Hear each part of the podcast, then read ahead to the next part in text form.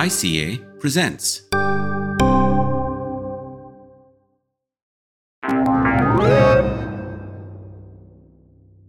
The noise you just heard is the sound of the interrobang.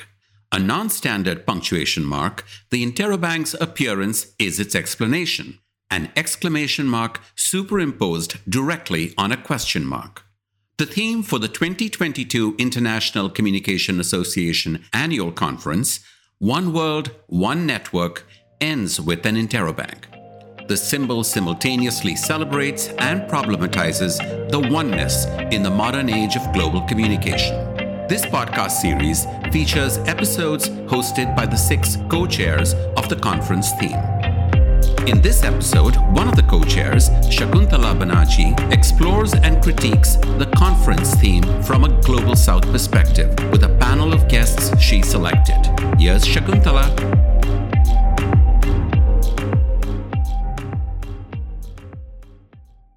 Welcome to this ICA conference themed podcast.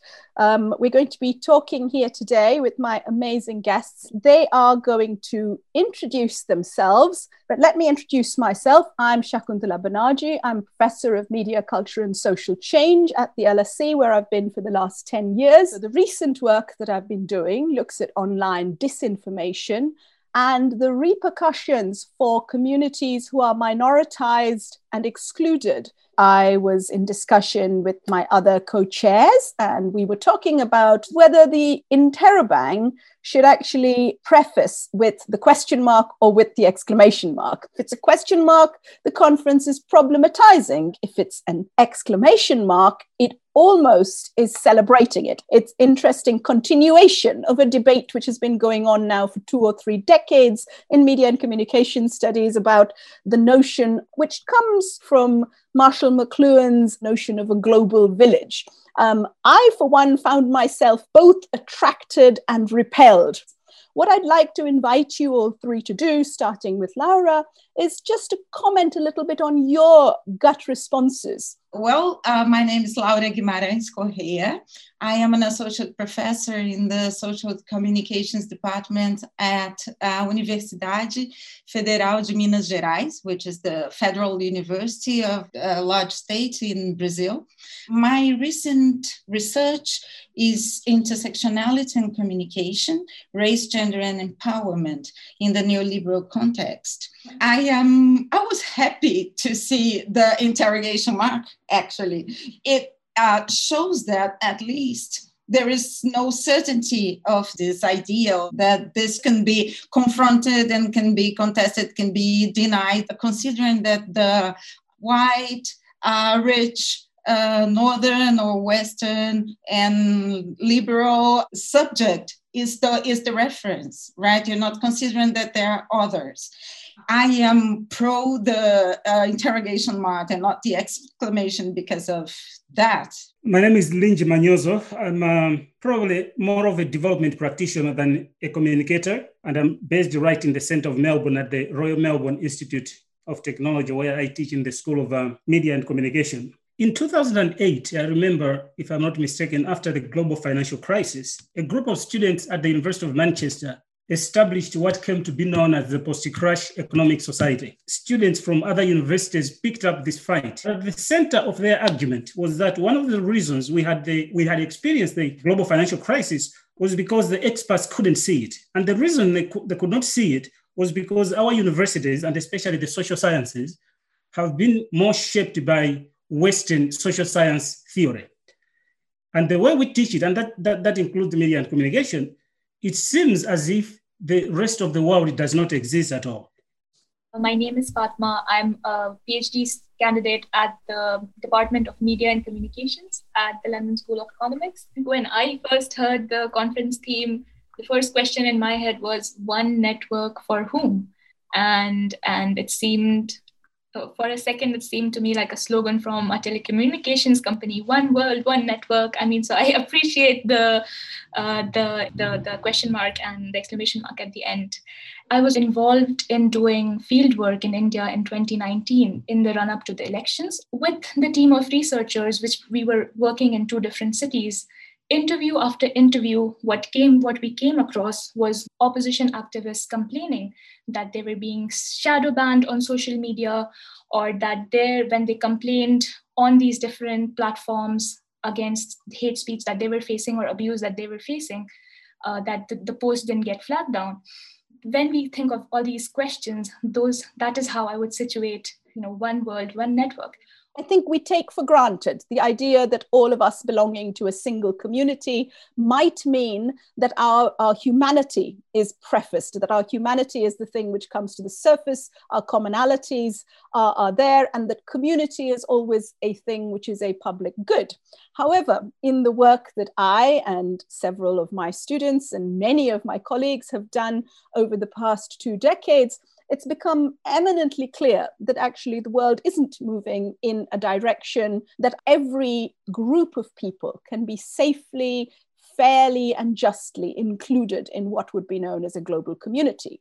In fact, let's be blunt settler colonialism still um, reigns supreme in many parts of the world. And while in some universities we are having con- conversations um, which make decolonization into a metaphor, actually, what is going on in the ground in many places is that boots and machine guns are stomping past people's doors, and that things that we thought we had got over, such as the lynching of people from minority faiths and um, races in places are now taking over, being filmed and put onto the internet as a badge of honor for the far right. So we aren't um, in any way in a place where we can say that one world is an equal world or that one network is a network which we all equally access.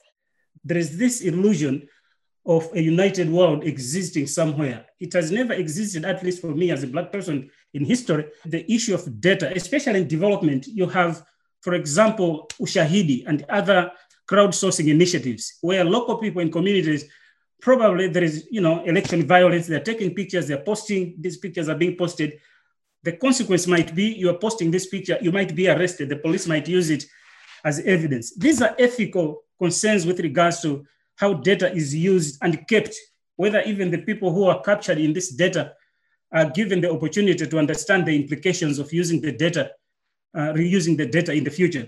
Yes, we can talk about the penetration of internet and what, you know, uh, what, what wonders that penetration has done, but there are serious ethical concerns that may put lives at, at risk as well. So for now, let me stop there uh, I would like to talk about a story which happened in India two weeks ago. So, a video of an elderly Muslim man being assaulted uh, became viral. And in the video, his beard was being cut off. And later, he was talking about what had happened to him and that he was made to say these religious slurs. And one of the things that stood out to me in that story was that his attackers also showed him videos of them assaulting other Muslims and said that, see, we have already assaulted other and killed other Muslims and nothing has happened to us.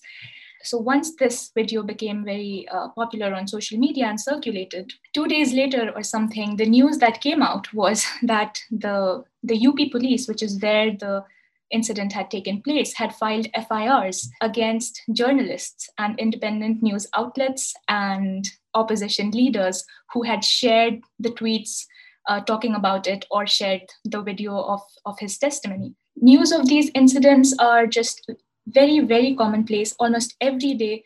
Sorry, Laura, did you want to come back on that? Yeah, yeah. I, I, I'm just thinking that this uh, datafication and surveillance and etc. and uh, technologies like facial recognition, they are usually used against the most vulnerable populations, such as Black community in the communities in the favelas, but also it's important for some for these people to be connected and to be seen by the state through technologies. Otherwise, they're invisible to uh, policymakers, etc. Most of the time, we are discussing a cell phone. People talk about the ability to tweet, the ability to do this, the ability to do that. We talk about this connectivity, consumption. The focus is on how people are using the cell phone.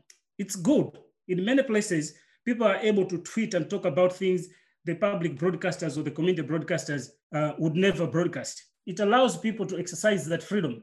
But at the same time, there are also the other parts that we rarely focus on. So for example, for this cell phone to be produced, how many people have been exploited? How many women have been killed? Because we know we have all these militias in Eastern Congo killing people, looking for minerals to produce the cell phone. So if you're looking at the, the, the, the production process of, of, of this cell phone as, as, as a cultural product, you find that it is more oppressive than it liberates people. Um, I mentioned at the beginning that um, I had some questions about ICA in the past and that I've often wondered, you know, who is it for? And you've asked Fatma, who is the network for? And Laura, you have a center which is made up of primarily Black researchers researching racism and the intersection with various other types of inequality. So we might be marginalized because we don't work in a large global North university. We may be marginalized because we come from an ethnic minority or a religious minority within the global North. We might be marginalized because we're queer or trans we might be a working class academic from any part of the globe who has struggled to get into academia and then doesn't feel comfortable in the wining and dining spaces or the Zoom spaces of an ICA conference. Or we may be a struggling academic who knows that their research is dissenting and might um, anger or irritate some of the professional academics, the powers that be, the intellectual leaders of their time. I want to use also in tribute to Lauren Berlant, who has just passed away very sadly. I want to use the notion from their book, Cruel Optimism, to ask whether perhaps just the very notion of an international communication association, which is for all academics, however um, they are positioned within the system, is actually a form of cruel optimism. It sort of brings us to an impossible imaginary or which erases ideas about power and precarity, which erases ideas about racism, sexism, and homophobia within the fold um, of academia. I'm really interested in hearing your thoughts on how a large organization, which aims to be an international communication association, could do better by those of us in marginalized positions? Is it, is it possible? And if it is possible, what would you, each of you, like to see? Laura, I'll come to you first. I've been to ICA uh, conference twice and both times it was um, in very expensive cities. It was one in london and one in san diego. So first of all just to be in these cities is hard for someone who's not who does not live in the global north and has a good salary as a teacher or as a scholar in a university even working for a large university in Brazil, I cannot um, complain much about my, my, salary in Brazilian terms, but for in dollars or pounds, this would be uh, just uh, unaffordable.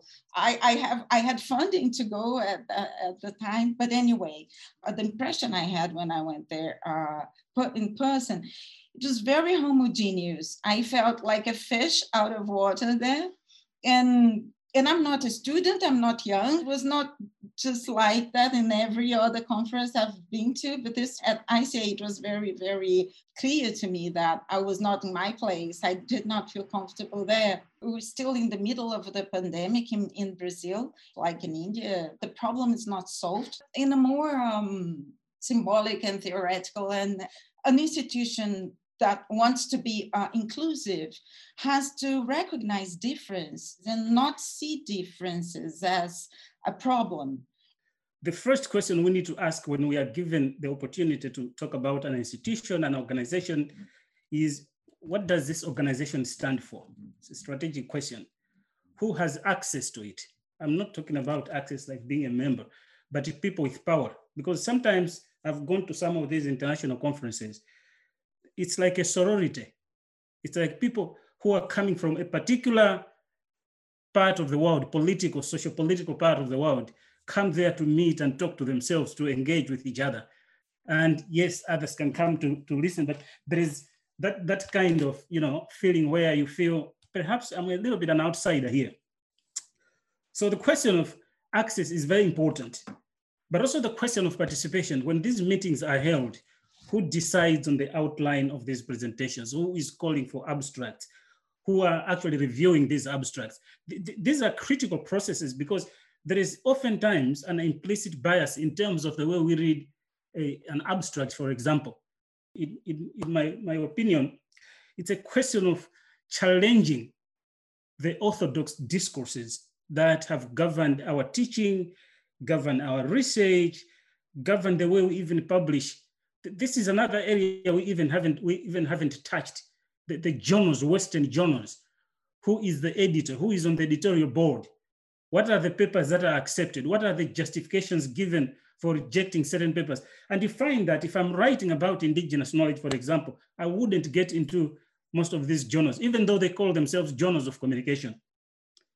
So it's the, the, the, the, issue of access, the issue of participation. And we also have to talk about indicators because if we have to transform these institutions or these spaces, we must have indicators of what success looks like, like, like because otherwise most of the time there is so much bullshit or so much humbug where people talk about, oh, we're going to transform etc they put a few people, you know, maybe who look different, who smell different, who look like me.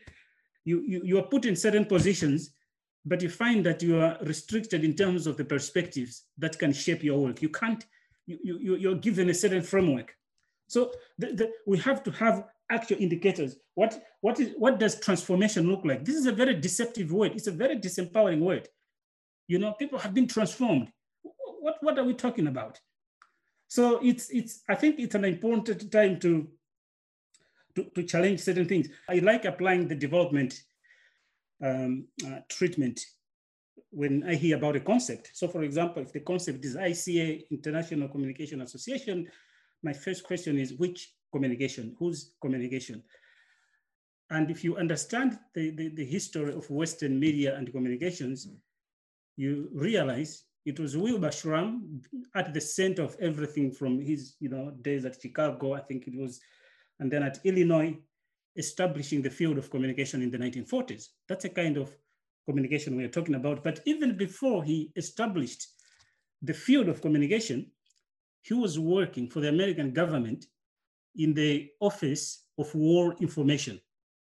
So that's, that's a context, that's a kind of communication we, we, we begin to talk about. It's a kind of communication that emphasizes the power of technology.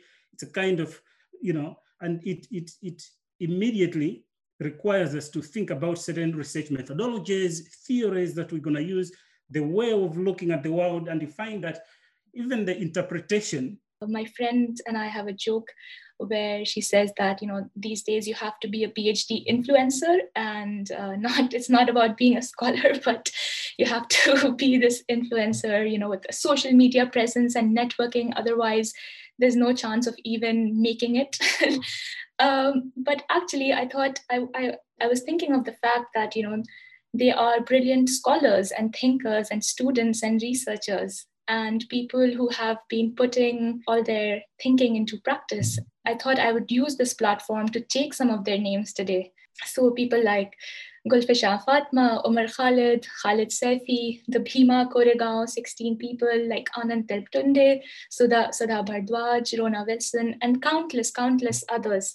Sometimes there is a feeling of abandonment by the world that this has been normalized and that i think that if tomorrow you shaku or i were to be arrested that you know it is we would be on our own and so if i had a vision for ica and for our discipline I, wish that you know we would find ways to work in mutual cooperation with different struggles to be in relation with the communities that we are connected to beyond them as research participants and to think of ways to be in solidarity and to work together. Thank you, Fatma, for reminding us of a politics and an ethic of solidarity.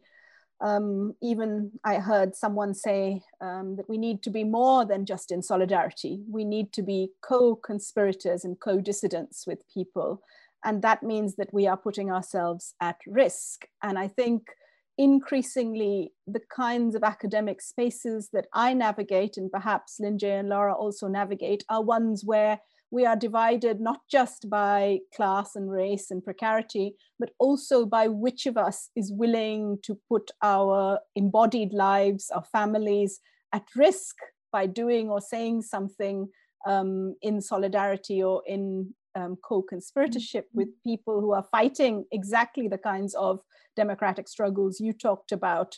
If our association cannot bring itself to be in solidarity, not just with Black Lives Matter movements in various different countries, not just with indigenous people who are finding ancestors who've been murdered and who are now buried outside residential schools, but also with the millions of Black and Brown people who are in the global south and the recipients of the military jackboot of the many different regimes, including their own. I think if we can't show that solidarity, we have failed.